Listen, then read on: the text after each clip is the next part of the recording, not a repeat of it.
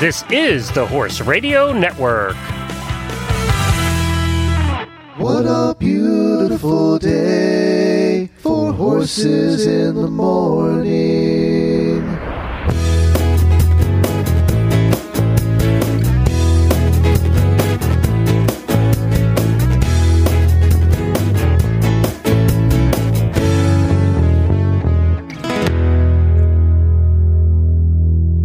Good Tuesday morning, everybody. It's Endurance Day, and I am Glenda Geek from Ocala, Florida. And I'm Karen Chatton from Gardnerville, Nevada, and you are listening to Horses in the Morning on the Horse Radio Network for June 13th, episode 1716. Good morning, Horse World.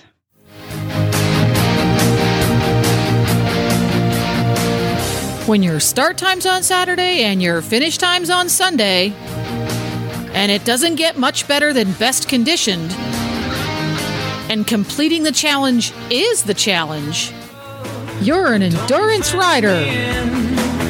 Let me ride through the wide open country that I love, but don't fence me in.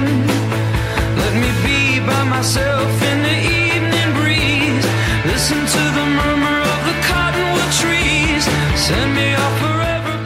Well, good morning, everybody. Thank you for joining us on this Tuesday morning, Endurance Day. We appreciate you being here. And, of course, Karen is with us the second Tuesday of every month for, like, the last 5 years.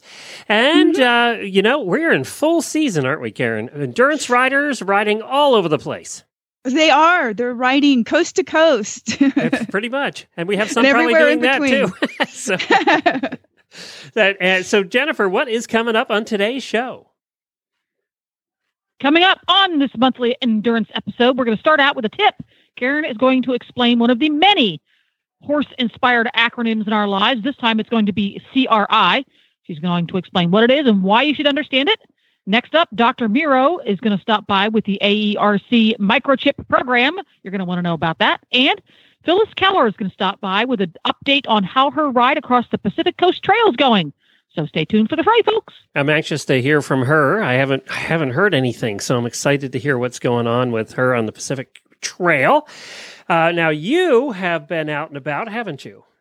Yes, we've been riding. It's been, 2-3 weeks now. We did the High Desert Ride out in Fallon, and I rode Chief, and my 10-year-old junior rode Bow. It was this junior's first time riding Beau on a 50, and it was a long, tough desert ride, lots of climbing, fun trail, a lot of lizards, millions of lizards everywhere, one rattlesnake. We were trotting along down the wash, and there it was, just rattling away at us. And, you know, we weren't going to go near it, but if it had kept quiet, we would have never even known it was there. Wow. And so your horses obviously are rattlesnake proof at this point. Well, not really, because from there to all the way to the rest of the way in to the finish, Chief was seriously looking at the ground. He was on snake alert. He really was. It's sort of funny that you could really tell the difference. He was watching. Now, where is the High Desert Ride? Is that in Nevada, right? Yes, it's in Nevada, out in Fallon. Now, when we say desert, we think 115 during the day. Right. It was about 85 degrees that day, which was nice. A lot warmer than we've been used to. Yesterday, it was 51 degrees here. So we've just had this roller coaster ride of different weather changes all year. And I've heard from many different friends that there's a lot of colics going on all over in the region with horses. So we're all being a little bit on edge because of all the weather changes and stuff like that. So, just taking it easy and keeping a close eye on the horses. And so far mine are both doing okay. So I hope everybody else's that are experiencing a little bit of that issue there, I'll come through it okay. Now, you have a ride coming up this weekend, right? I do. The Wild West Ride, which is out off of, it's in kind of, I guess I could call it Tevis country. It's a little bit further, I guess, west and north of Tevis off of Highway 20 at the Skillman Campground. They do a really great job. It's a pioneer ride, 3 days and 155 miles, and they offer limited distance each day. And they make it a really fun ride. They have a campfire every night and live music, and they feed us, and everybody goes and has a really good time. We're camped in the pine trees at a little higher elevation, so it's a nice, fun ride with a lot of fun people. Sounds bucolic. Yes. Yeah. I told the junior, I said, wait till you get to the next ride. There's single track trails in the trees and you're going to love it. Yeah. She's tired of being in the wide open sand pit. Yeah. Well, you know, I know it sounds like when you say desert, I know what you're thinking. You're thinking, you know, some of the scenes from Hidalgo. It's not like that. No, it's high desert, right? No. Yes. It's high desert. We have real mountains here and a lot of climbing. There is a lot of rocks, but it's also very beautiful in its own way. Well, now, they also did some riding on the East Coast. We had one of the riders on yesterday who's doing the Mongol Derby with Leslie here coming up shortly, and she had ridden on the East Coast this weekend, right? Right at the Old Dominion. That's the big 100 on the East Coast, and actually, yeah, that's sort of cool. I heard about the rider that's going to go do the Mongol Derby that rode the Old Dominion last week, and that's cool. But two teenagers won the 100. Really, Annie Whelan and Bryn Stevenson. Really? They tied for first place. Wow, so they came in the exact same time. Yes, they came in together. I'm sure they probably rode together. They planned it, yeah. Yeah, so that's a lot of fun. And Annie has been on the show before as one of the young writers that we interviewed. And another guest that we had on, Claire Godwin, who's a veterinarian, she completed the 100, and another rider rode with her on her 26-year-old horse, Mercury, and they tied for 10th place on the 100. And that horse did Tevis a couple years ago. So it's still out there competing at 26 years of age doing hundreds, which is pretty awesome, I think. I assume it was an Arab. I think so. Yeah, the Arabs tend to go a little longer, don't they? Great. I mean, I'm still riding Chief. He's 22. Yeah, they do. And, you know, he's a little spunk monster still. A couple weeks ago, it had rained and dried out, and he still thought that there was mud, even though there was no mud. And he, like, spun a full circle on me. I'm like, horse, you're 22 years old. You shouldn't be acting this way, you know? So it's neat to see these old endurance horses. They still got it, you know? So what were the statistics like for Old Dominion? Let me do a rundown. On the 100, there were 42 riders and 26 completed for a 62% completion rate. On the 50 miler, 42 started, 28 completed for 67%. And on the 25, they had 42 in each distance with 33 completions and 79% completion rate. So it's interesting. You can see for the same number of starts in each distance, it went from 62% on the 100 all the way up to 79% on the 25. What you would expect, right? I mean, you would expect. Yes. That. Yeah. Yes. The longer the distance, you know, the more chance of hitting that rock with your name on it or something happening to create an issue to unfortunately get pulled, because that's not something. I saw a couple of my friends ended up getting pulled near the very end after they had gone 90 miles. Oh, that must suck. It's a long training ride. That has to really suck. Now, is this one in Virginia? Is Old Dominion in Virginia? I believe it is. Yeah. Yes. And it's in one of their long time, most popular. Now, have you ever had a desire to come east and do the East Coast rides? You know, not really. Maybe someday when we're both retired and have more time to travel and stuff. But by then, I'm going to have to start some new horses. So if there's a 26-year-old still doing it, then maybe I. Well, you know, the time to start that new horse is now. It's time to go shopping. Yeah. I know, but I love riding mine. They're, you know, it's nice to have these well-broke horses, you know, that won't spook you off when you see a snake. Yeah, but, you know, you got to get that zoo one started. I know.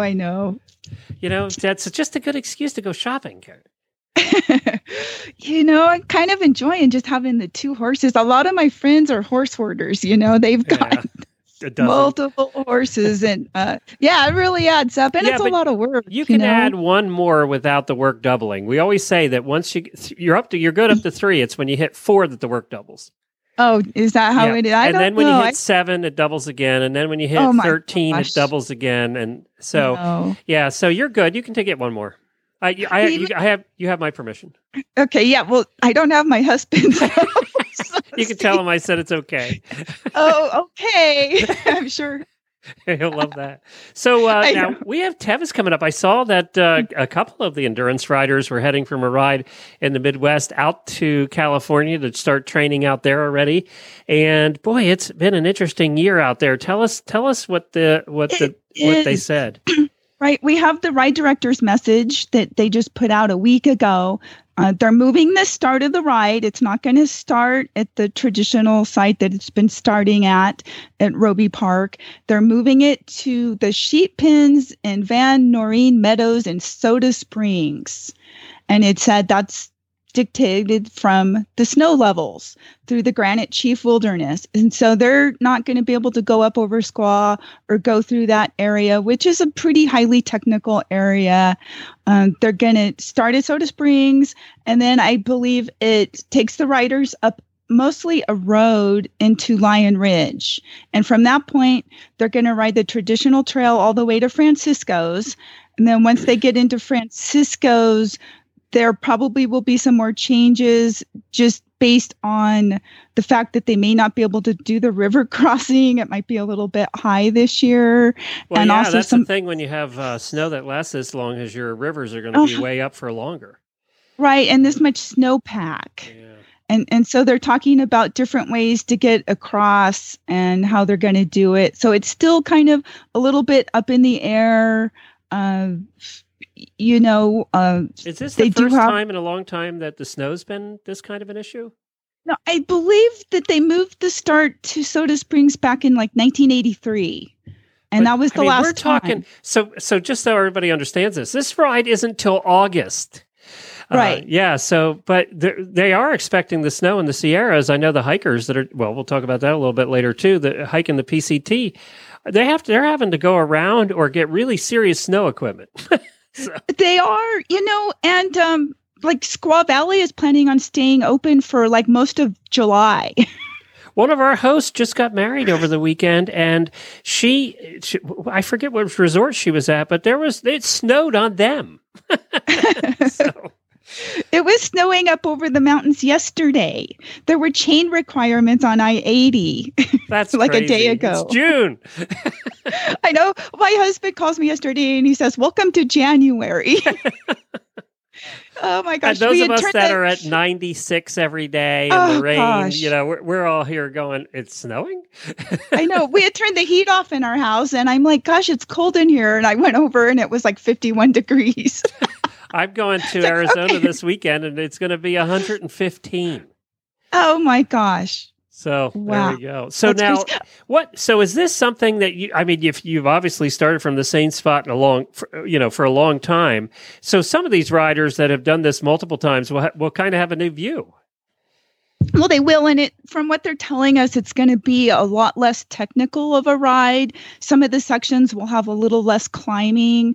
So this might be one of the better years to actually do Tevis. Are you doing it? I'm not going to decide yet. You did it the last 2 years, right?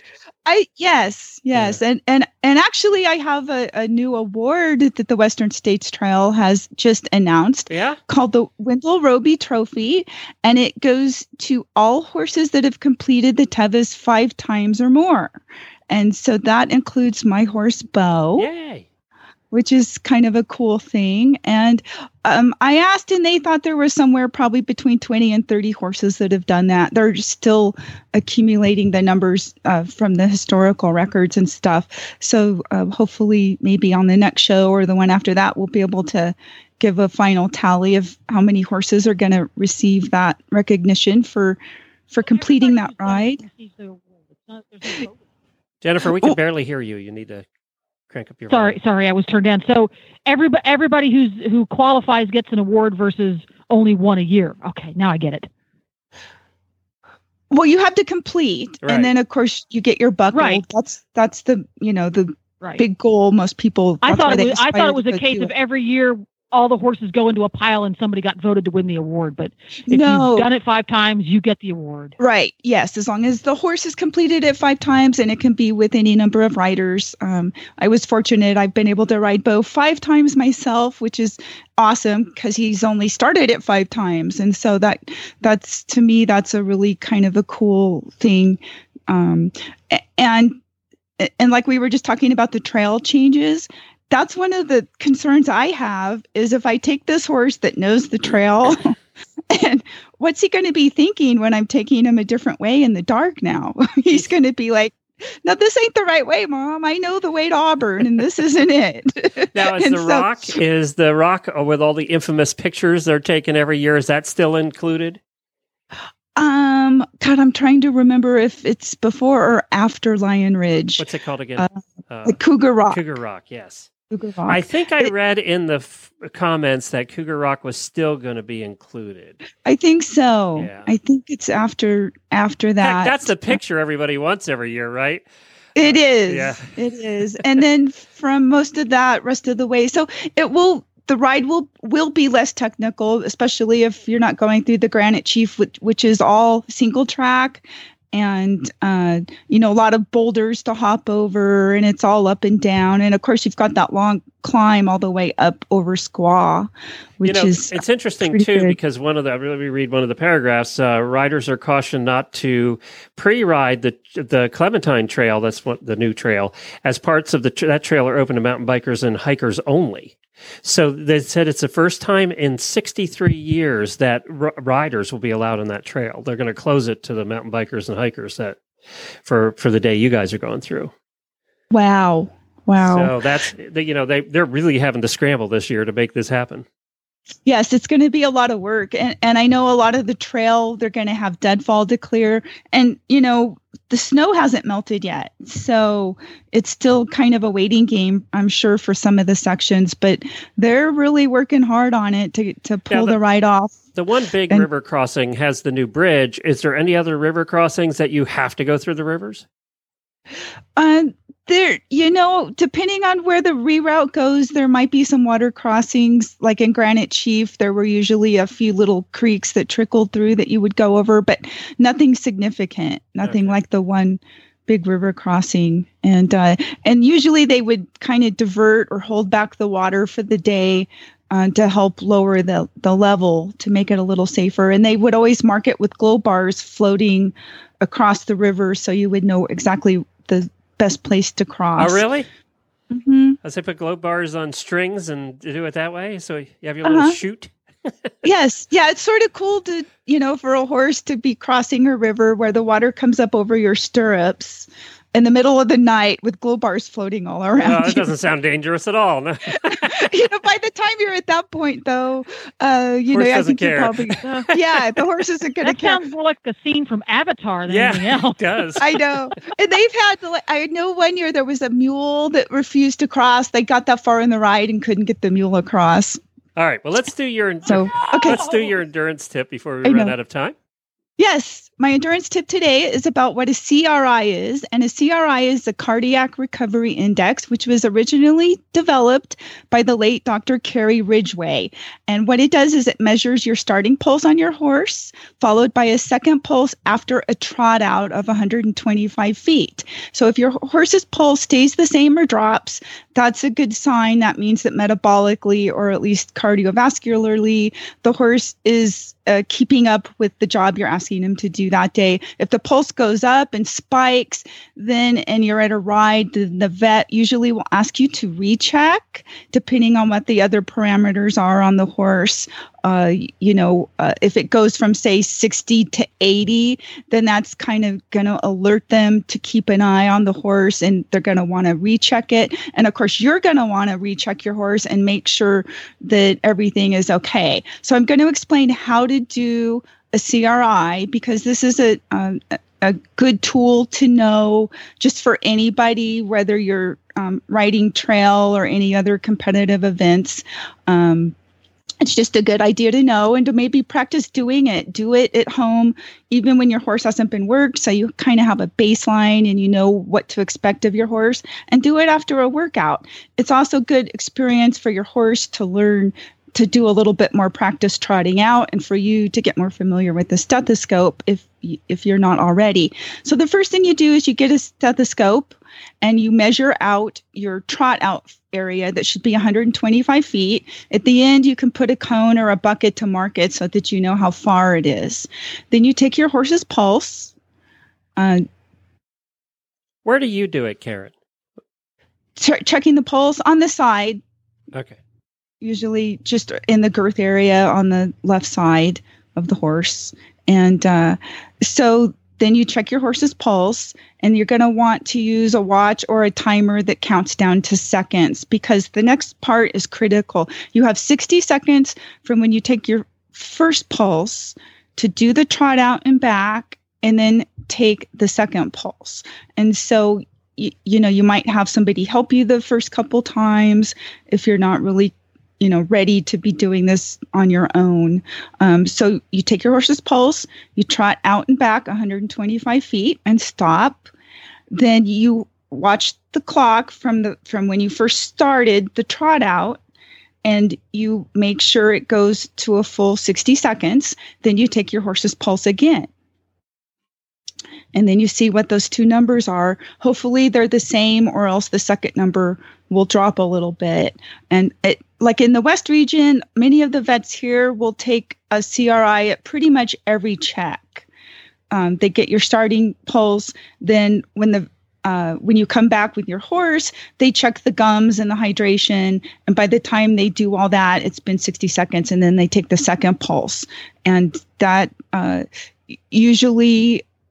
in most cases, you want your horse to be staying like the same, whether it's 56-56 or 48-48. But you know, you're going to be a little bit concerned if it goes from, you know, 48 to 72 or something like that. Is so it's just a good leeway, like with speeding tickets. So if it's 48, do they give you 5? You can go up to 50 some, and they're not too concerned, or you know, not really. I don't think it really matters what the, you know, like if your horse has a low rate, I think what matters more. No, but I mean, do they give you a little leeway? So if it is a little bit higher when you get back, is there a little leeway? Or if it's just higher period, then it's a problem. Right.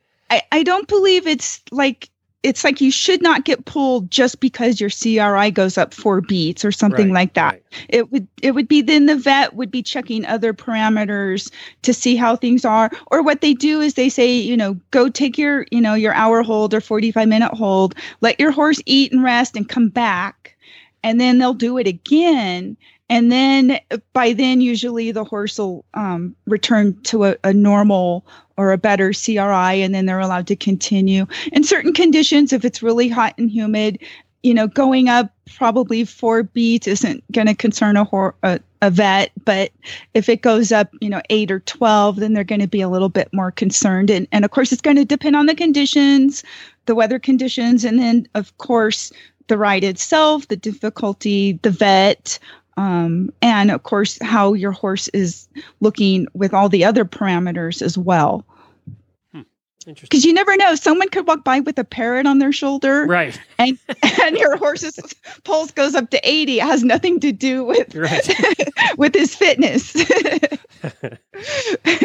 or he hasn't gotten his favorite treat yet, or you know, whatever. Yeah, there are a lot of things that make horses mad and raise their blood pressure, right? Or their buddy walks off and leaves them. Yes. You know, they have all, you know, that's the thing with horses, is you have to take each one of these things as a part of a puzzle and, you know, put it together. There's, you know, and to look at the whole picture, not just one thing. Very good. Well, we're going to take a break here. We're going to talk a little bit about bits with Distance Depot this time, and then we're coming back, and we haven't talked for a long time about microchipping your horse and what's involved in that. I know we have a lot of new listeners, so we're going to get into talking a little bit about that and a very inexpensive way that you can get all of that done coming up in just a minute. But first, we have to head over to Distance Depot and talk about Myler bits. Good morning, Kristen. Welcome back to the show. How are you doing today? I'm doing great, Karen. Nice to be here today. So I understand you're now carrying a new line of horse bits. Yes, we are now an authorized dealer of the Myler bits. How they're exciting. I love Mylers. Do you? Yeah, they are pretty exciting. They have unique designs that help your horses relax and become more responsive. And the Mylers have done this through a simple yet powerful concept that's based on the anatomy of your horse. So they're designed to relieve tongue pressure and allow your horse to relax and therefore respond to your requests through the bit. The Mylers explain that many horses resist due to the tongue pressure that the bit creates. So if you're a rider, I happen to be a rider that enjoys the communication with my horse. And if you're one of those riders, then these bits could be for you. I also think that if your horse, you're one of those riders that has a horse that might root or pull on you during your training, these bits could also be for your horse. It's pretty incredible, right, the difference that you can see. It is nice. I switched my highest mileage horse. I had rode him for thousands of miles in a Myler Kimberwick, and then I switched him to the Myler combo bit with the same mouthpiece, actually, and what a difference it made. He stopped pulling, he started dropping his head better, listening better, and I wasn't having to fight him. It made just a huge difference, and so I've been using that Myler combo bit on him ever since, and it's been several years now, and I'm more than happy with it. They work so good on our endurance horses. Yeah, and these bits aren't inexpensive, but they're definitely well worth every dollar from what I've seen. I have a horse that will hang his tongue out. He came that way to me. Mm-hmm. He's very mouthy anyway, but he has stopped a lot of that behavior just in the short time that I've been riding him in a Myler. So it's really fun to see the change. So tell us a little bit about the different sizes and the variety that you have. Yeah, well, we actually stock some of the top 100 best-selling Myler bits. Of course, there are so many of them out there. They come in sizes, I think, 3.5 to 6 for the mouth width, so they come quite small. And then, of course, for the larger horses, they, offer the size 6. They have different cheeks, different independent side movement, which allows you your cues to be more consistent and clear to the horse. The mouthpieces are all curved. And some of these bits have hooks, which are slots that your rein would go into. So instead of your rein sliding on a D bit or on an O ring, if you will, they have an area that your rein actually fixes into, which is a really nice feature for a horse that needs a little more clear response, cue from you. So just some really nice features on these bits. And they're, right. The English bits are all made with stainless steel and copper inlay in the mouthpieces, and the Western and the combo bits, the three-ring combination bits, those are really cool bits, too. If people don't know about them, they should check those out. You're able to work off of nose pressure and pole pressure, as well as include the bit all in one unit, which is a pretty nice thing. I think, didn't you say you ride in one? Right, on both of my horses. And the nice thing is that you can adjust where you want the pressure to be applied most or first. Like in my case, I have mine attached, the rein's attached so that it engages the nose pressure first before the bit. And that seems to work. They're very comfortable in it, and they do really well. They eat and drink super well in it. And, that's all I have. I have a barn full of Myler bits. Right. They're my favorites.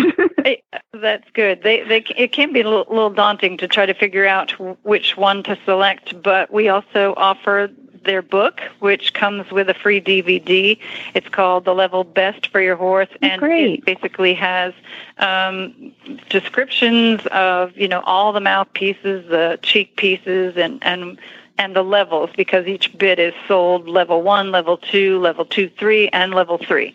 So as far as where your horse is in his training, you would select that level.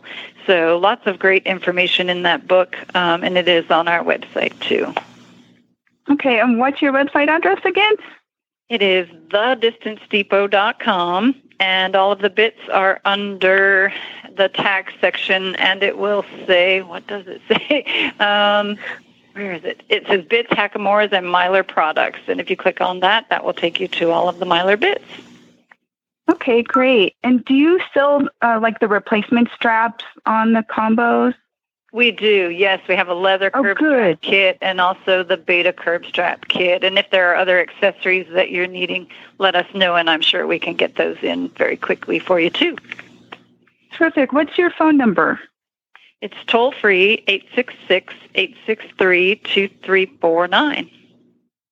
Well, thank you, Kristen, for joining us. Loved hearing about the new bits that you have, the new Mylers. Thank you very much for having me. Well, that was we're glad that she's still with us. They've been doing that segment with us now for many, many years. And now we're going to switch gears a little bit, and we're going to talk about making sure that you can find your horse if your horse ever disappears, dumps you on a trail and decides to leave town. That happens a lot, or just goes missing out of the paddock. We had a few nights when we had our big farm when we would be woken up at 3 a.m. with banging on the door saying, "Are those your horses in the road?" We had that happen just maybe once or twice. So we're going to talk a little bit about how to make sure they can tell it's your horse. Yes, and your guest is ready.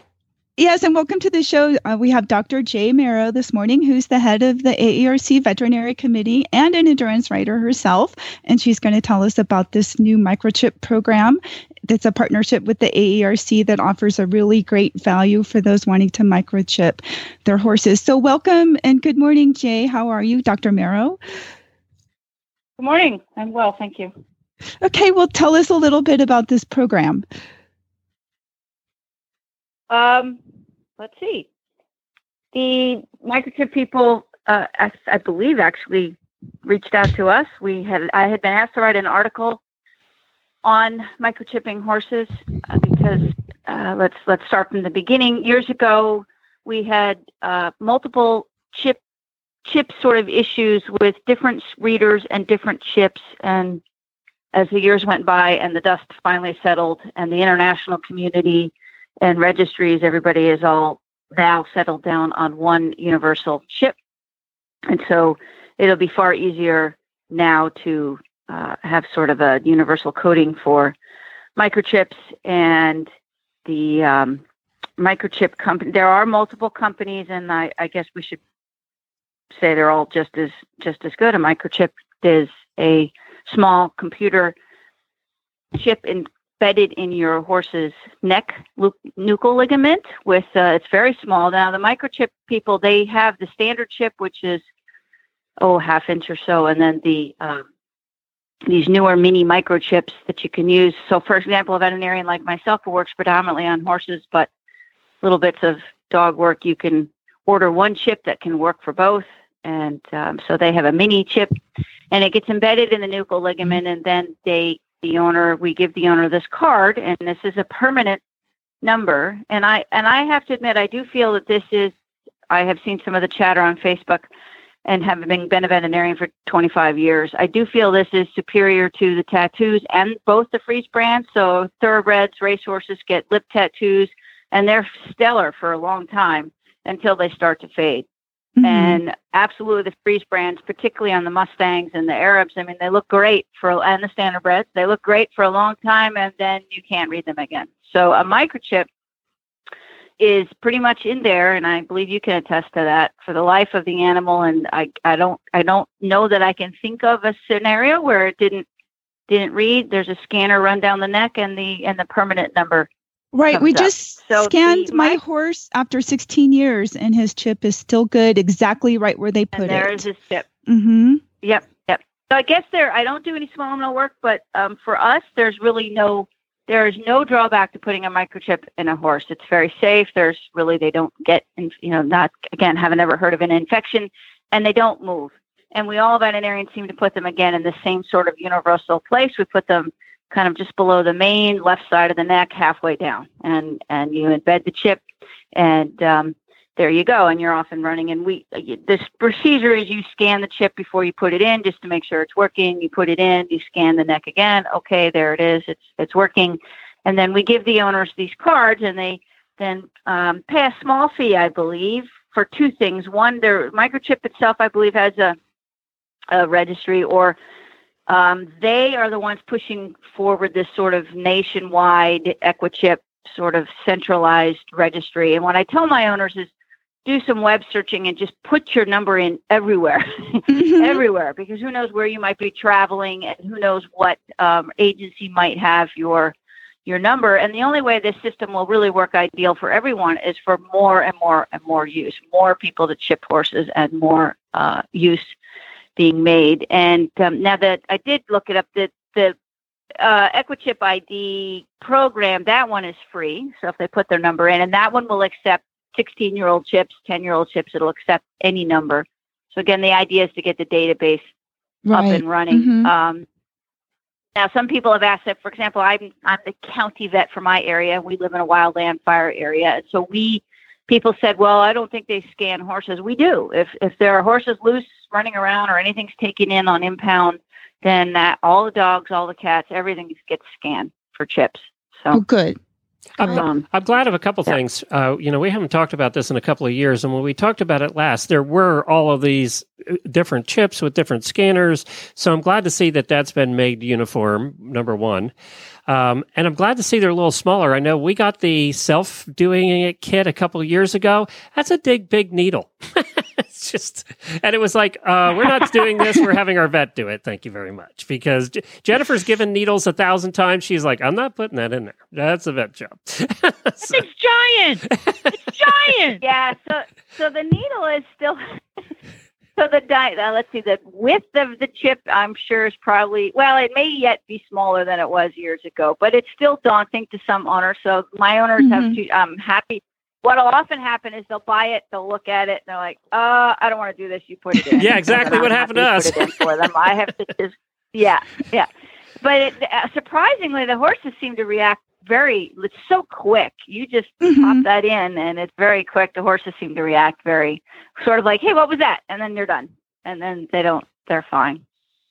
Well, they're getting bit by big bugs all the time. I like the new chips. Those mini chips are quite nice, how small they are. And this is a great deal with the AERC special right now, $15. And what's that include, Karen? Because generally what you do... Yeah, go ahead, Karen. What's that? It says it includes a single chip with lifetime enrollment for $15. Yeah, and we can't get those chips that cheap without buying tons of chips. So that's to get one at that price is wonderful. That's very generous of them. Well, now so I'm still a little bit confused about this where you sign up. You said there's still a bunch of different places to sign up, and obviously you want to be at the place where your horse goes missing and somebody scans it that they can actually find it. So I'm still a little confused about that. Can you go into that a little bit more? I would I would start with this equine protection registry that microchip. I think that's their actual company name, Microchip ID or Minichip. Right, MicrochipIDequine.com. Yeah, I would put that one. Go to that one first. Okay. And then with my local people, I tell them to contact their local. So, for example, their county animal control. And then their local vet. See, that's it. So then you have like three sources. If you do that one, you have a national, do your county animal control people. Then they may not be equipped yet to understand what you're telling them, but maybe they can just keep it on file. And then your veterinarian is going to keep, I have triple and double records of this kind of stuff everywhere, mm-hmm. both in a computer program, paper record. But the main thing that will serve, well, two things. It would be the national registry that might save you, so to speak, if your horse was ever stolen or you were traveling and lost. And then for those of us that have floods, fires, that kind of thing, it would be your local people. And so that's why you would want to let your your county sort of group know that here's the chip number and my name and my number. No, will they let us order as an AERC member? Can we order more than one if we wanted to do more than one horse for the $15? I don't know. Okay. Well, I will find out. I don't know. Because I'm going to call. I need to get my second horse. Did not show a chip. So he may have never been done. So I'm going to be doing him. And I have a ride-related question to this. If I brought the chip to a ride, because originally I had Dr. Barney Fleming inserted the chip in my horse. Right, right. Could we? Is this something that would be safe to do after we finished our ride, and to have one of the vets pop this in for us? Sure. Okay, yep. Yeah, because it didn't seem like that it was that big of a deal in a course. How much would you typically charge to insert a chip? I would rather not. I don't charge as much as I see some. I would rather not. Okay. I was just wondering for the average like listener, they would expect, an average kind of. I don't think you're going to find one yet. I think it's still sort of sorting itself out. So there's going to be a lot of veterinarians like myself where an owner's going to say, hey, I got this chip in the course of spring checkups and exams. Okay. Would you put that in? Yeah, I'm going to just put that in and I'm not going to charge them. Okay. Anything. Yeah, I'm not sure ours charged us either. It was just, it was like, okay, it took 2 seconds and it was done. And they're just happy we're doing it. You're doing it in the first place. Yeah, exactly. Yeah. Right. And then when I, the ones that I carry on my truck, it's still not a very high fee. It's that I give the way it used to work, the fee, the higher fee was some of the registries would charge you $20, $25 a year to keep it in their registry. But I think that is changing too. Yeah. Right. Yeah. That's changing too. I believe so. Yep. Yeah. All right. Good. Well, that's good. Well, I'm glad that you were able to clear this up a little bit. And they never. Well, apparently, with Karen saying hers is 16 years old, so even like ours is a little bit older, I can still put it in any of the registries. It doesn't matter what kind of chip it was. Correct. Okay. Correct. That's important to know. And for example, when we do FEI passport, FBI does not want us to. Even though they are requiring the new chip for new horses, if it's an old chip, we have to put that on the passport, not a new chip number. And that is required for all FEI now, right? Yes, it is. Yeah, yes. I thought so. Good. Well, thank you so much for that. Now, you're also a rider, as I understand it, right? Yes, I am. So what do you have coming up? Actually, I'm leaving for Australia to go ride in their national ride, the Tom Quilty, and which is our Tevis, and then I'll be at our Tevis. Okay, yeah. So we haven't talked about Tom Quilty in a while. So, who are you going to ride? I went over last summer. My daughter was selected to compete with the U.S. junior team, and of course, that was great fun in Queensland. We met lots and lots of people. We flew to South Australia to visit with a friend and met the actual president of their AERC, so it's AERA, and was offered a horse to ride. So her name is Mel Scott, and the horse is Devious, and that's what we're doing. We're doing sort of a rider exchange, which is a great way to share the sport. What kind of ride is that? What kind of ride is the Tom Quilty? So the Quilty is slightly different than our Tevis. It rotates through their six of their states. It rotates every year. So every sixth year it returns to the same region, and then it still could be a different trail, but the same sort of, it's 160 kilometers, as they call it, 100 miles for us, multiple legs, extremely competitive, and is their national, is their championship ride of the whole year. And the same as us, they have to have qualifications to certain miles and qualifications to be entered, and this is their crown jewel in their sport over there. Very heavily regulated like ours, but very competitive.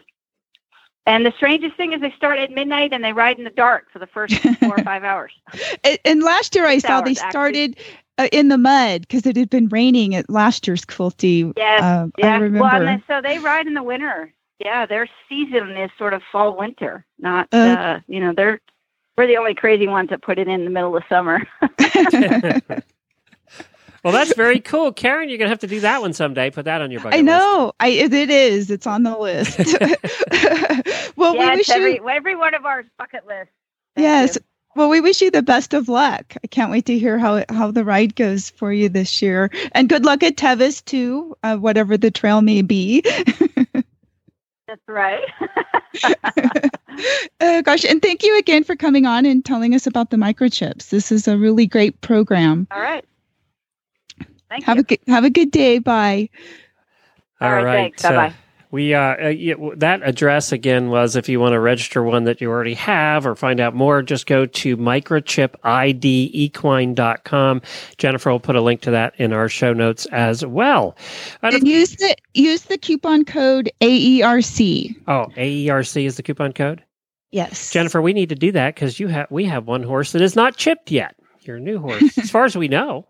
I don't know if he right. Is. Well, yes, you want to make him check. He might have one. He might have one. We don't know. Right. And I did what she said. I Googled, registering your pet microchip, and there's plenty of sites that let you register it for free. And I went in and I made sure all of my dogs were in there, my horse. I still have to do my second horse, but yes, go. That's the most important thing to take out of this today is that you need to go register your microchips.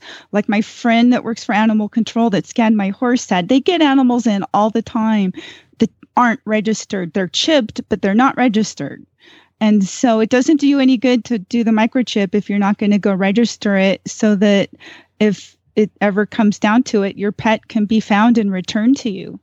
That might be my wife you're talking about. I'm a little guilty of that. Just saying. Oh, it's her fault. Might be a little guilty of that. She took the papers and said, "I'm going to do this after we got." And now, the thing is, now she has to find the papers. So that's going to be the next step. The other way to cheat is like I did: is get your horse or dog scanned, and then I just took a picture of the ID number on the scanner. There you go. That's the other way to do it. and that's how I did it, because I couldn't find my paperwork either. And another thing that I do every time I take one of my dogs in to get a vaccination or checkup or whatever, I ask the vet to scan their scan them for me to check to make sure the microchips are still working, because until I just had Chief scanned, I didn't know that his microchip was going to last all these years and that it was still viable. And it was. And so that was kind of a cool thing to know. And for $15, you can't beat that. That's a really great deal. It is a really good deal.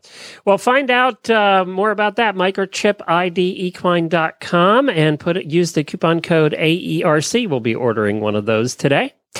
And also, one of these rides wouldn't happen, and especially in your case, you wouldn't even be thinking about going on the Tevis without your hoof boots.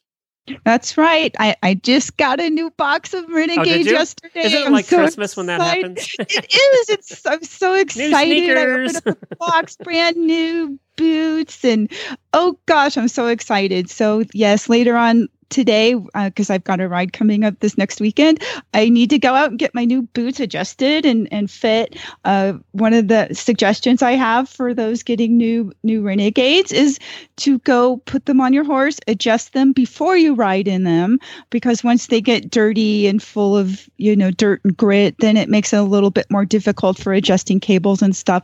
The last 50 I did, which was a pretty tough rocky ride. Both horses used the Renegades. They were absolutely perfect all day. And so they're a boot that I highly recommend. I've ridden thousands and thousands of miles in them on both of my horses. They've done really, really super well in them. They've done every ride from multi-days cross-country rides to Tevis in the strap-on boots. They've also got a glue-on model. They're made in the United States. They come in several different colors to match your tack, and you can find them at renegadehoofboots.com.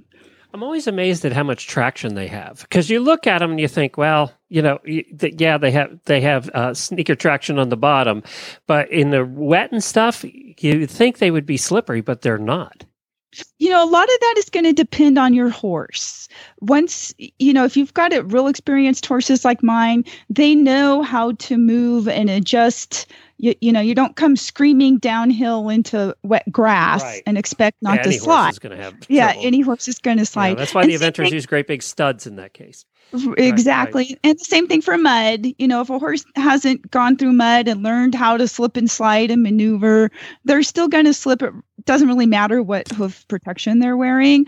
But once they get more familiar and accustomed to going through all the different kinds of terrain, they tend to learn how to maneuver and go through. You know, I haven't had my horses slip and fall with me with the Renegades on. I mean, they go over Cougar Rock. I would not want to wear metal shoes going over some of the terrain that's on Tevis. And so I always feel a lot more comfortable, especially on pavement with the tread and the traction I get from the Renegades. Do they have a studded version? Yes, you can get them with studs. Do you ever use the studs? I don't. I tend to avoid riding in ice, or if I can, I go around it or go a different way, but I try to avoid the ice just altogether. I mean, ice is going to be slippery with a horse anyway. Right. So, but in other regions, I know some people have no choice, and so they can order the boots with the studs on them or not. So, well, speaking of ice and snow and things you don't want to encounter when you're on a long ride, we're going to be talking and catching up with Phyllis Keller after our song, who is the Pacific Crest Trail rider that has been giving us updates. We're going to find out what has happened there. It's been quite a year on the Pacific Crest Trail for hikers and riders, especially riders, I think. So we're going to get all caught up on that. But first, Little Marion Kennedy with Born to Ride. We'll be right back after this. By the way, RenegadeHoofBoots.com.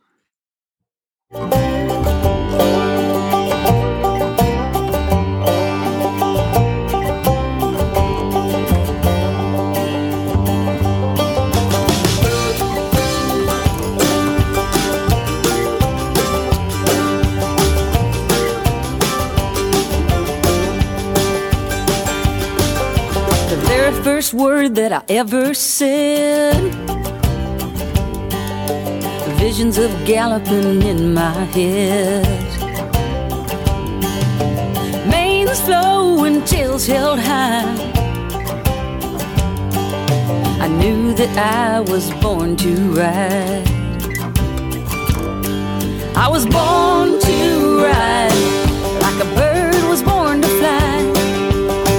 Fish gotta swim, sun's gotta shine. Love me, love my horse, 'cause that's the way I'm gonna spend my life. 'Cause I was born to ride, born to ride, born to ride.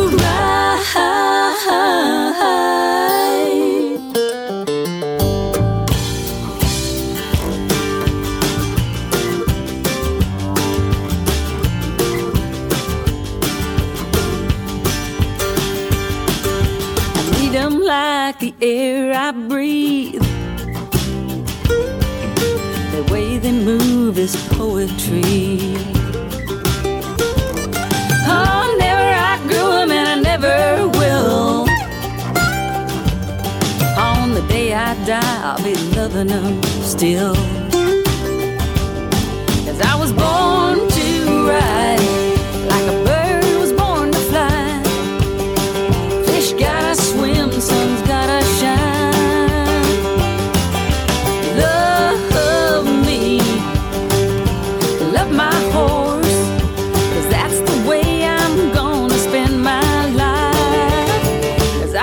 Born to ride.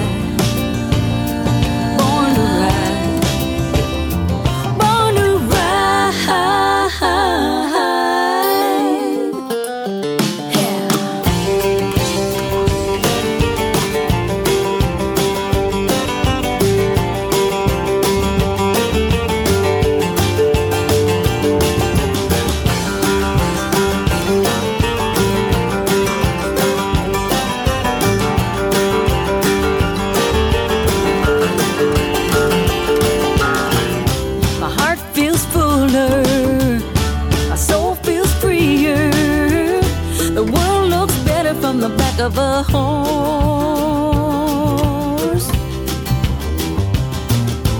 Love me, love my horse, 'cause that's the way I'm gonna spend my life, 'cause I was born to ride, born to ride. I was born to ride.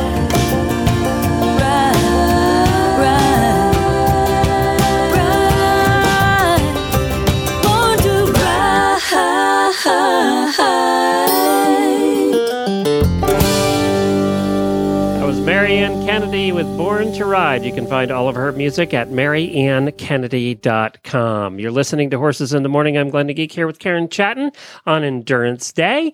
And there's a new section on the Horse Radio Network website I wanted to mention to everybody. If you really like Karen and hearing about the Endurance Day stuff, then just go to horseradionetwork.com. And in the middle of the page, you're going to see all of the monthly special.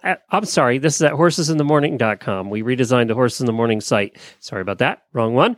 Go to horsesinthemorning.com, and in the middle of the page, you're going to see where we put the monthly episodes, and you're going to see Karen listed in there and Endurance. You're going to see Endurance Day. Click on that, and it's going to bring you to a list of all of the past episodes where you can go in and listen to everyone that she's done. So check that out. It's just an easier way to find all of the Endurance past episodes. So that's new over on the Horses in the Morning site. Wanted to mention that. Also, we will be back here tomorrow. A little bit about the schedule this week. Tomorrow we're going to be here. Dr. Wendy Ying is filling in for Jamie because she is in the middle of nowhere, Oklahoma, and has no reception, as you heard yesterday on the show. So Dr. Wendy's going to fill in. Then Thursday, we have the trail episode for you. And then Friday, we're going to be coming to you live from the American Horse Publications Conference in Scottsdale, Arizona.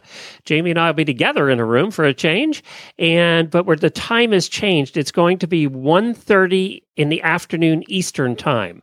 Part of the reason is it's 3 hours difference there, and I was not going to get any guests at 6 a.m. at the journalist conference after they've been in drinking the night before. So we figured that we'd have a less hungover group who could actually speak articulately if we just moved the show back in time. And anybody that's ever been to a conference knows what I'm talking about. Nobody gets up at 6 a.m. So that's what's coming up on the show this week, and then back to normal on Monday. But we're really excited, actually, to be going to the American Horse Publication Conference. And did you know that Horses in the Morning is up for an award? Cool. Yeah, we're up for the Best Podcast in the Horse World Award for one of our episodes we did with Leslie Wiley last year. And then also the two finalists are both Horse Radio Network shows.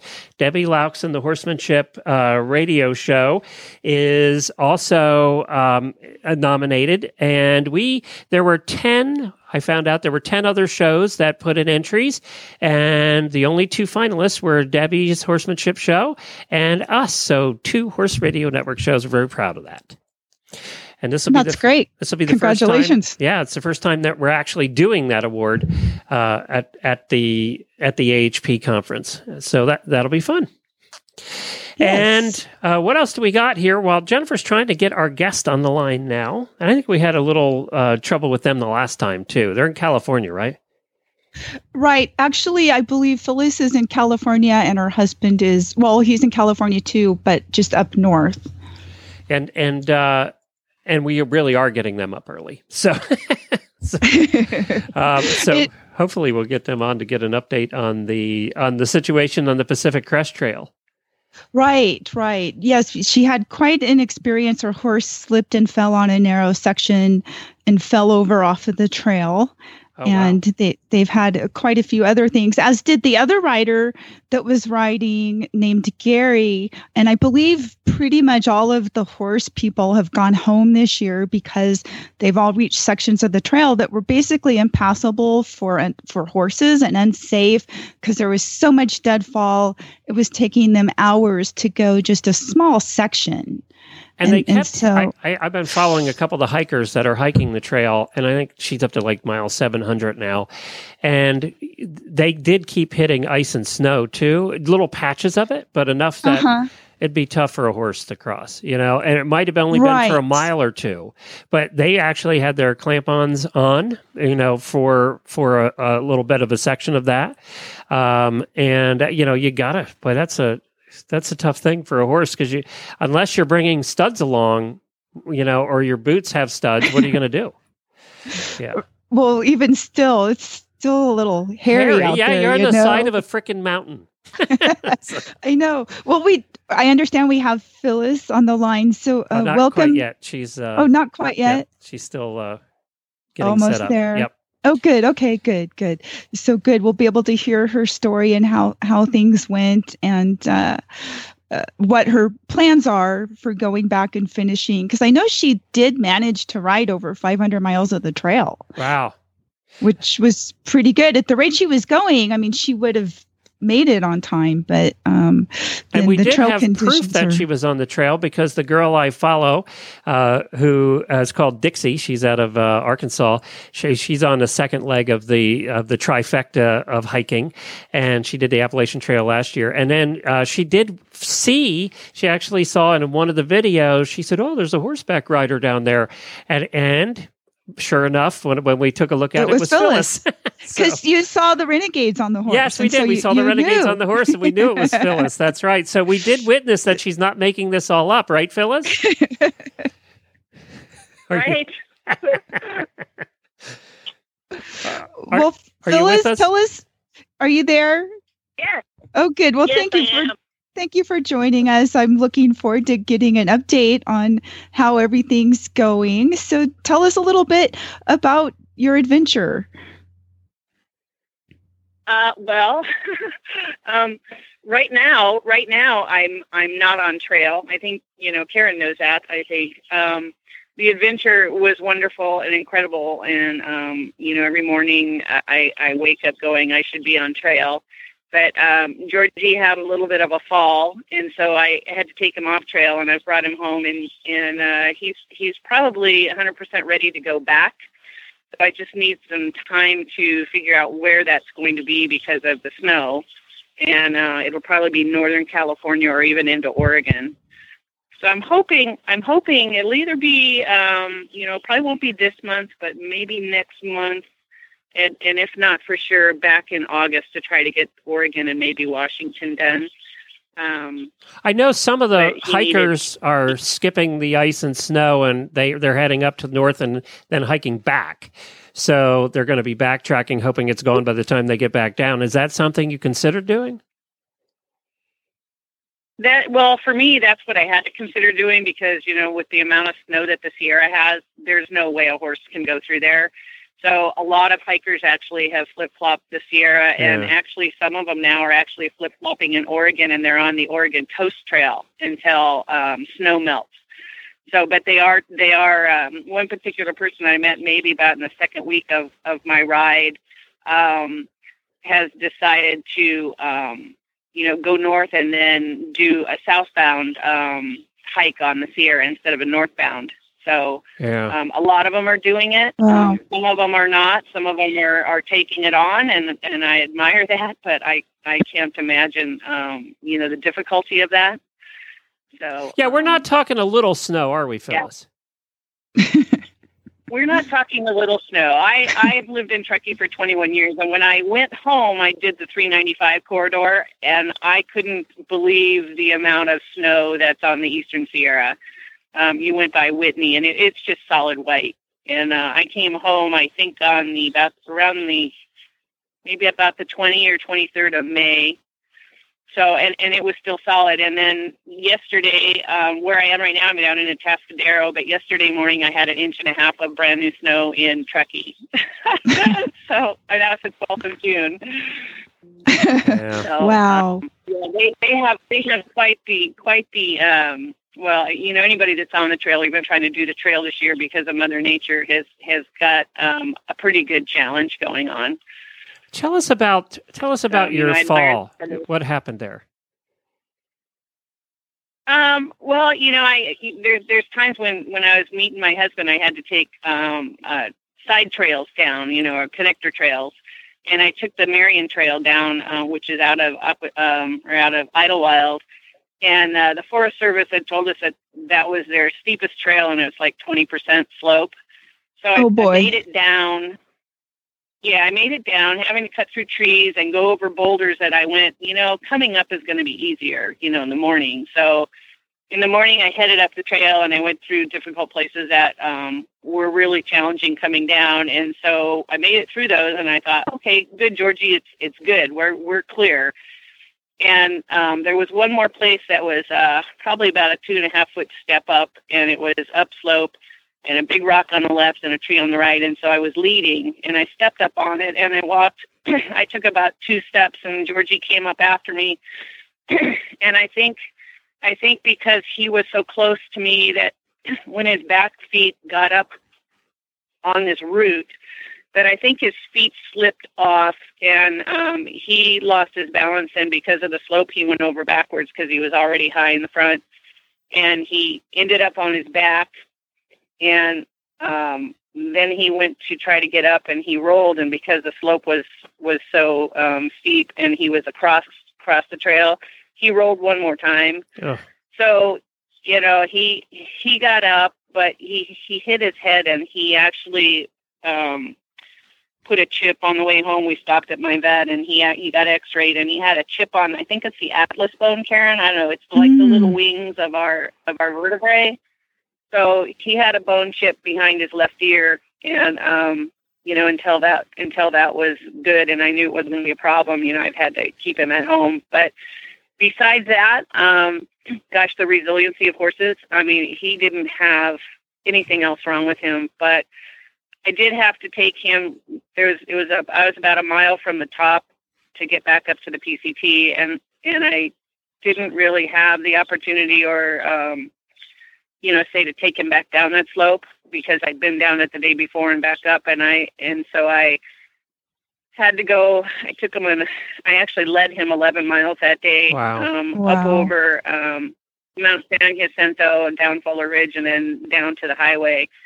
And I just chose to take him, he was walking really slow, and I thought, well, I don't know if he's hurt. I don't know really exactly what's going on. So I didn't ride him. I walked him, and we made it down to the highway because I could have gone ahead and gone where I had planned to go that day, but it was another 16 miles down switchbacks and kind of in the middle of nowhere. And I just thought, if he's hurt, I can't have him go down or have something else terrible happen out in the middle of nowhere. So I kept him on Jeep Road, and I took him down to the highway, and we got him back home and got him through my vet, which is near Carson City, and had him x-rayed, and he was fine. He just got put on drugs for a week, and but he's back now to rolling over. He's back to romping and running in the pasture, and pretty happy. Yeah.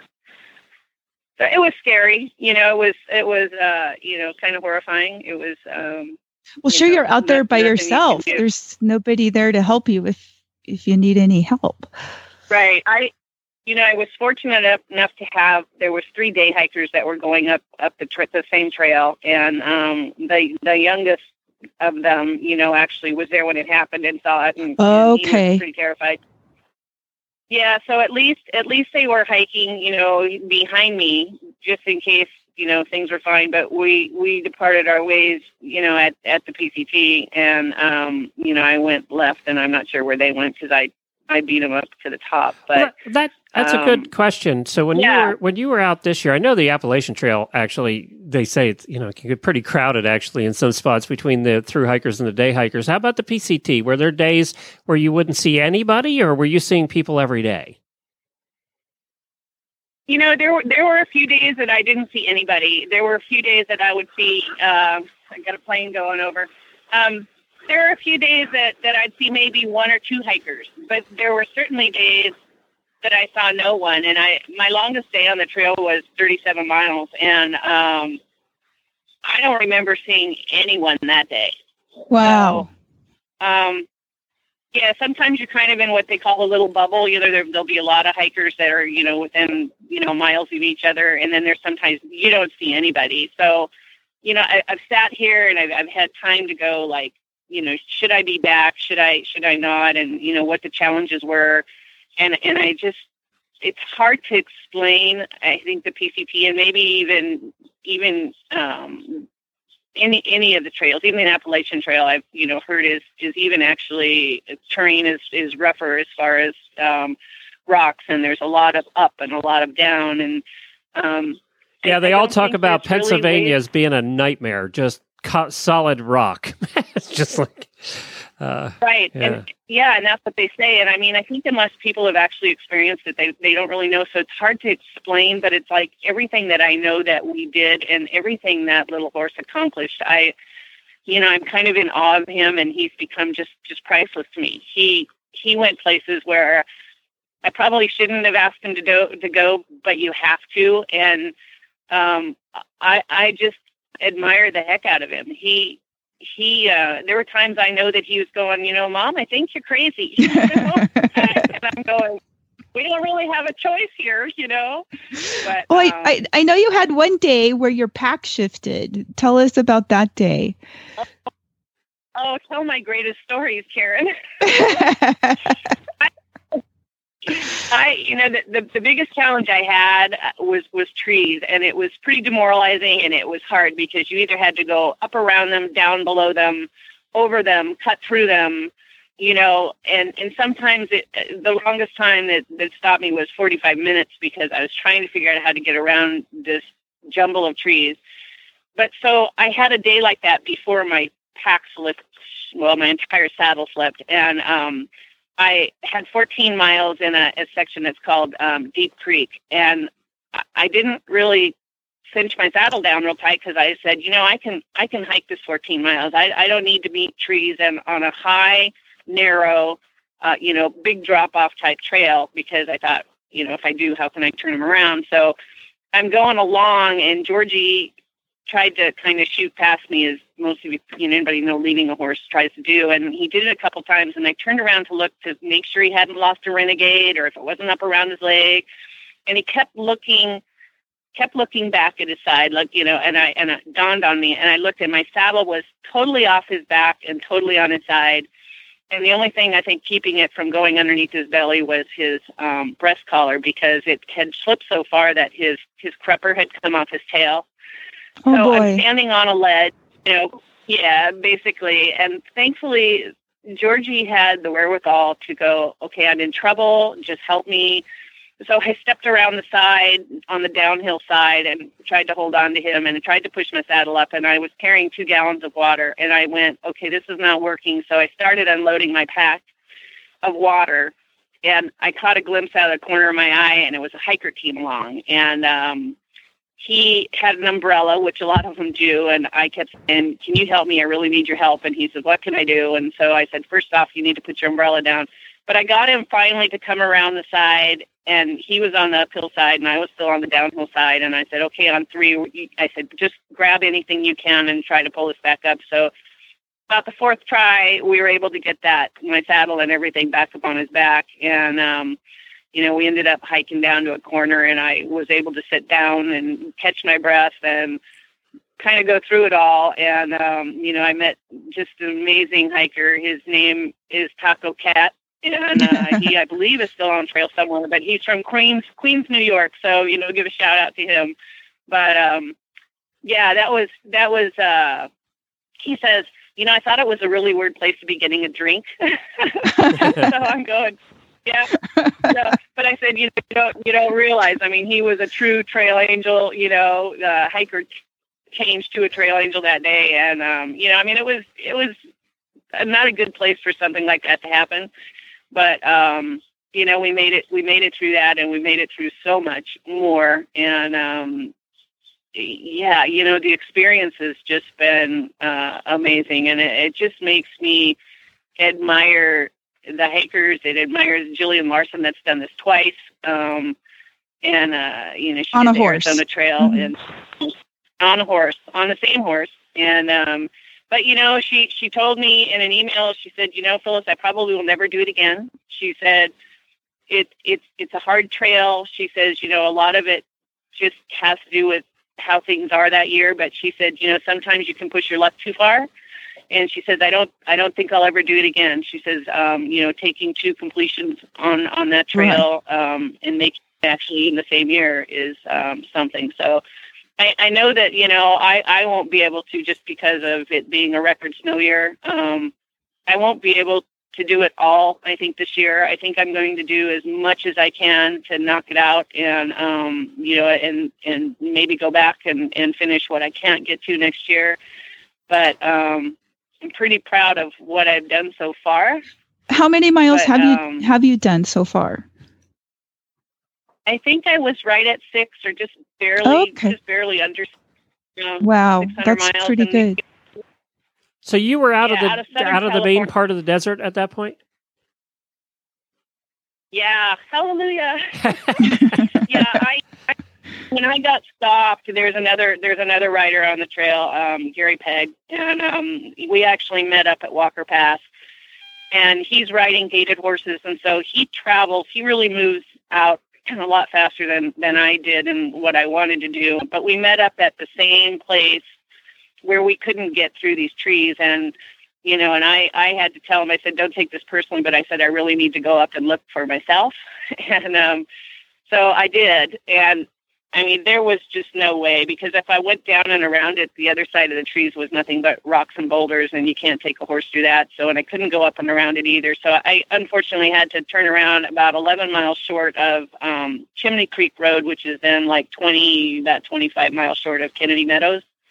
So I would have liked to have made it to Kennedy Meadows, but the trees that were down was a section that had burned, and the Forest Service, you know, God bless them all, we're out cutting and clearing trail, but we just made it to a section they hadn't gotten to yet, and it was 3:30 in the afternoon, and we still had 11 miles to do, and with no idea of what else there was going to be.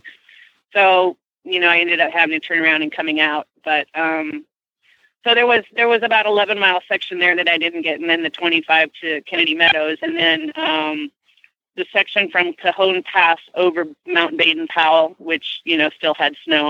I didn't get to that one either because Georgie had his fall. So there's just a tiny section in Southern California, but, you know, I got to meet 10 nice snakes, and, you know, a couple of them were actually not very nice, but... okay. Yeah. Yeah. So met that, but, you know, I met a hiker family that, you know, gosh, you know, I'm hoping I will have them as friends, you know, the rest of my life. They're just extremely wonderful people. And, well, you know, I got to ask you about that. I think the neatest thing that I wanted to ask you about that, because, you know, one of the things that all of the hikers talk about on the podcast that I listen to is the family. They call them the tramley, the trail family. And they all develop those bonds and that seem to last forever, because you're out there sharing everything while you're on the trail.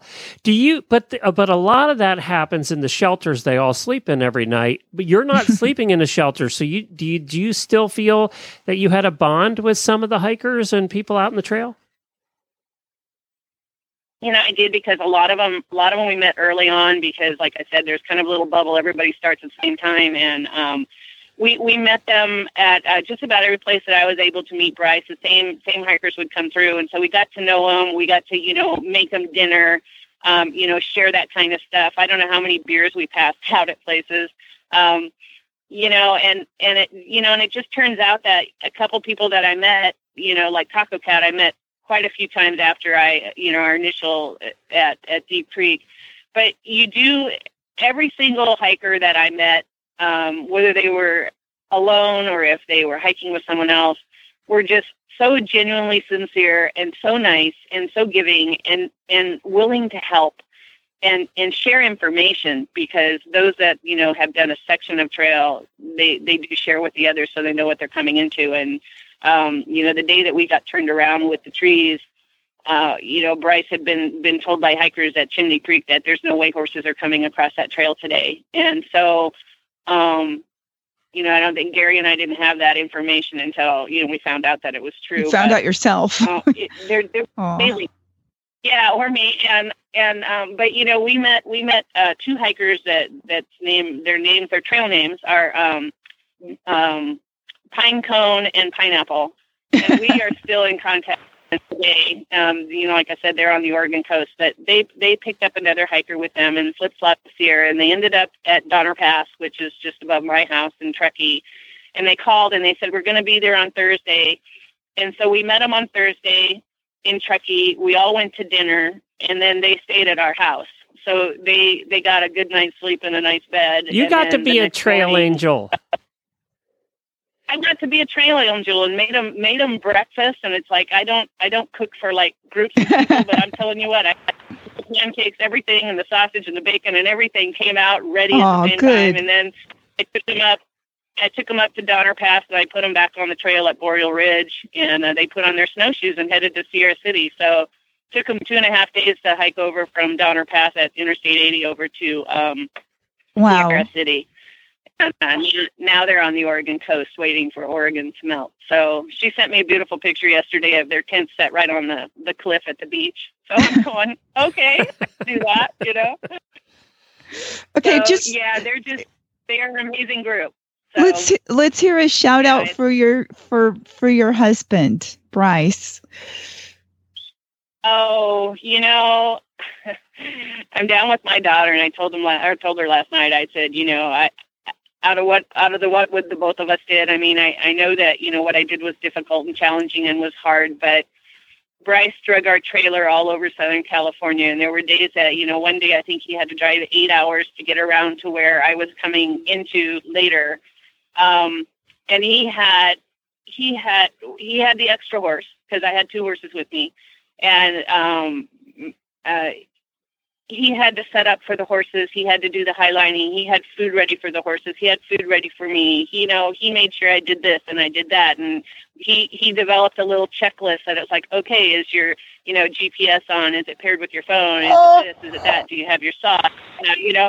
So he went through that before I even put a foot in the stirrup every single day.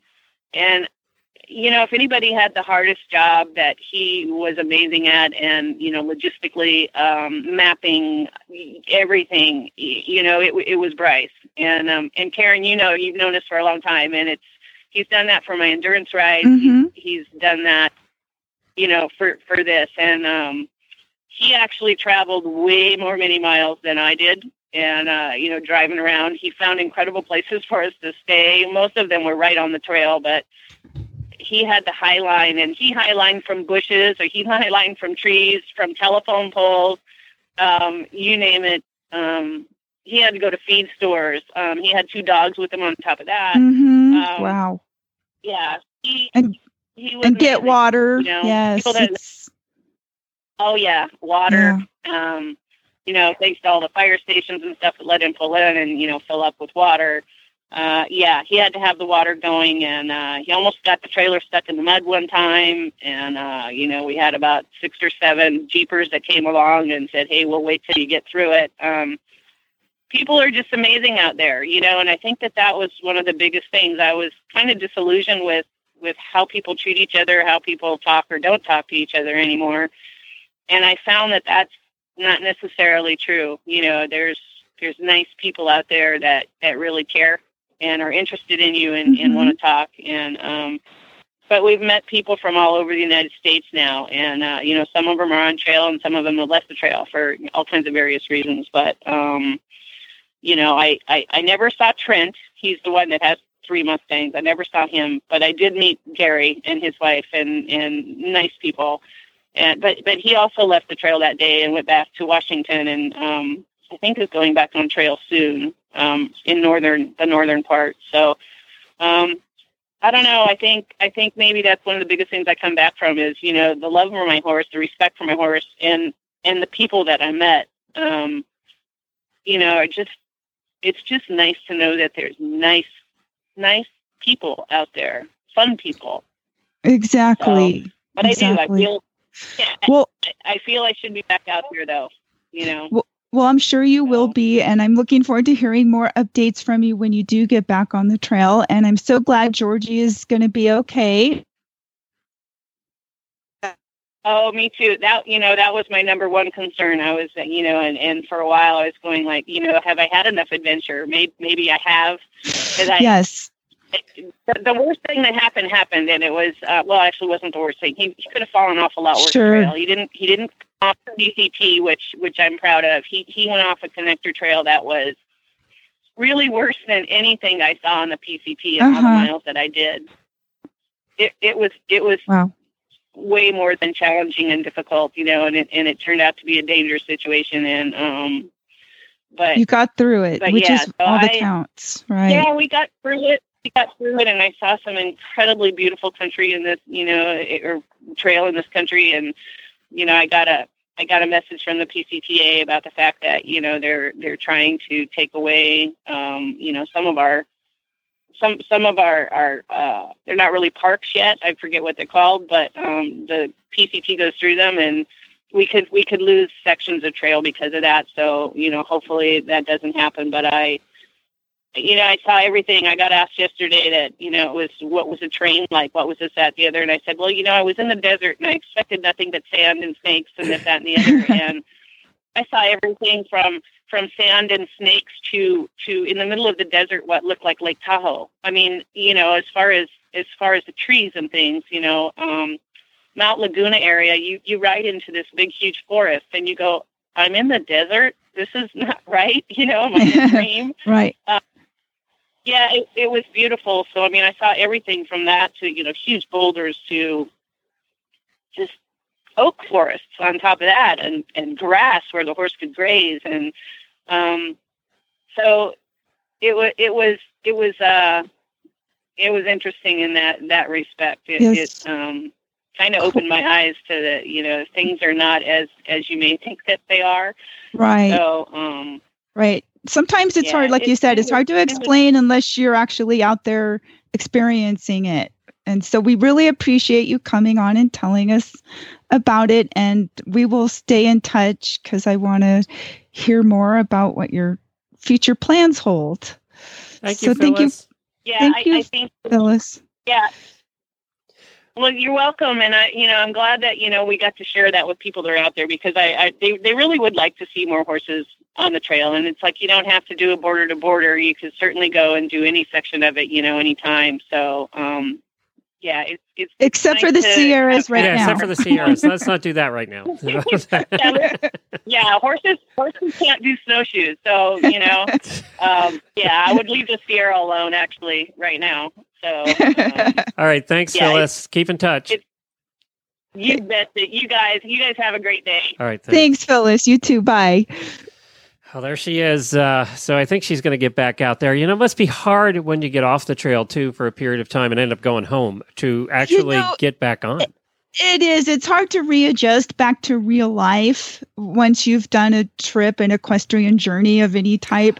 I think they all say that. I mean, I've said that myself. It's hard. 20% grade doesn't sound like much, but if you remember going down mountains and they say, oh, you're going down an 8% grade, and that seems like you're going straight down.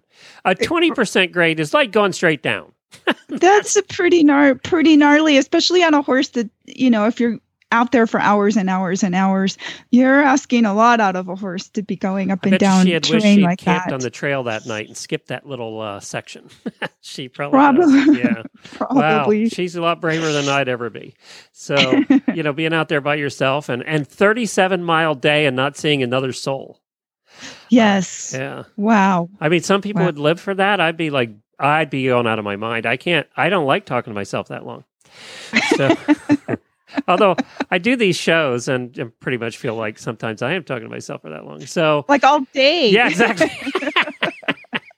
Karen, thank you so much. Where can people go to find rides in their area if they're interested in getting started? Go to AERC.org. And we had the lady on yesterday, who's 59 years old, going on the Mongol Derby, the hardest, would you agree, the most difficult long distance ride in the world, race actually. And she only started, what'd she say, endurance riding when she was in her 40s or 50s. She went on the AERC website. She found a mentor, which is what you always have recommended, through the website, and it ended up being this lady, and now they're riding together in the Mongol Derby. So... Wow. Yeah. So that's. And you said one of them rode in the Old Dominion last weekend. Yep. That's right. Wow. Yep. Wow. Well, good for her. you know, trying to get in the best shape of their life, because that's what they're all talking about is they, you know, Mongol Derby, you better be in the best shape of your life, you know.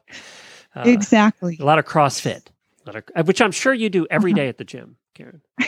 In the barn with the hay and the feed and there's the horse manure. There's always chores. Which, well, thank you everybody for joining us. Karen can be found at what's your website? My website's KarenChatton.com. Don't forget at horsesinthemorning.com. You can go down the middle of the page and you'll see all the monthly episodes of Horses in the Morning. Click on Endurance and it'll bring you to a list of all of the past episodes. There's probably 50 of them on there now. So you can go check them out. All the information is still relevant. We'll see you in July, Karen. Okay. Thank you. Happy trails. Good day, everybody. Be safe.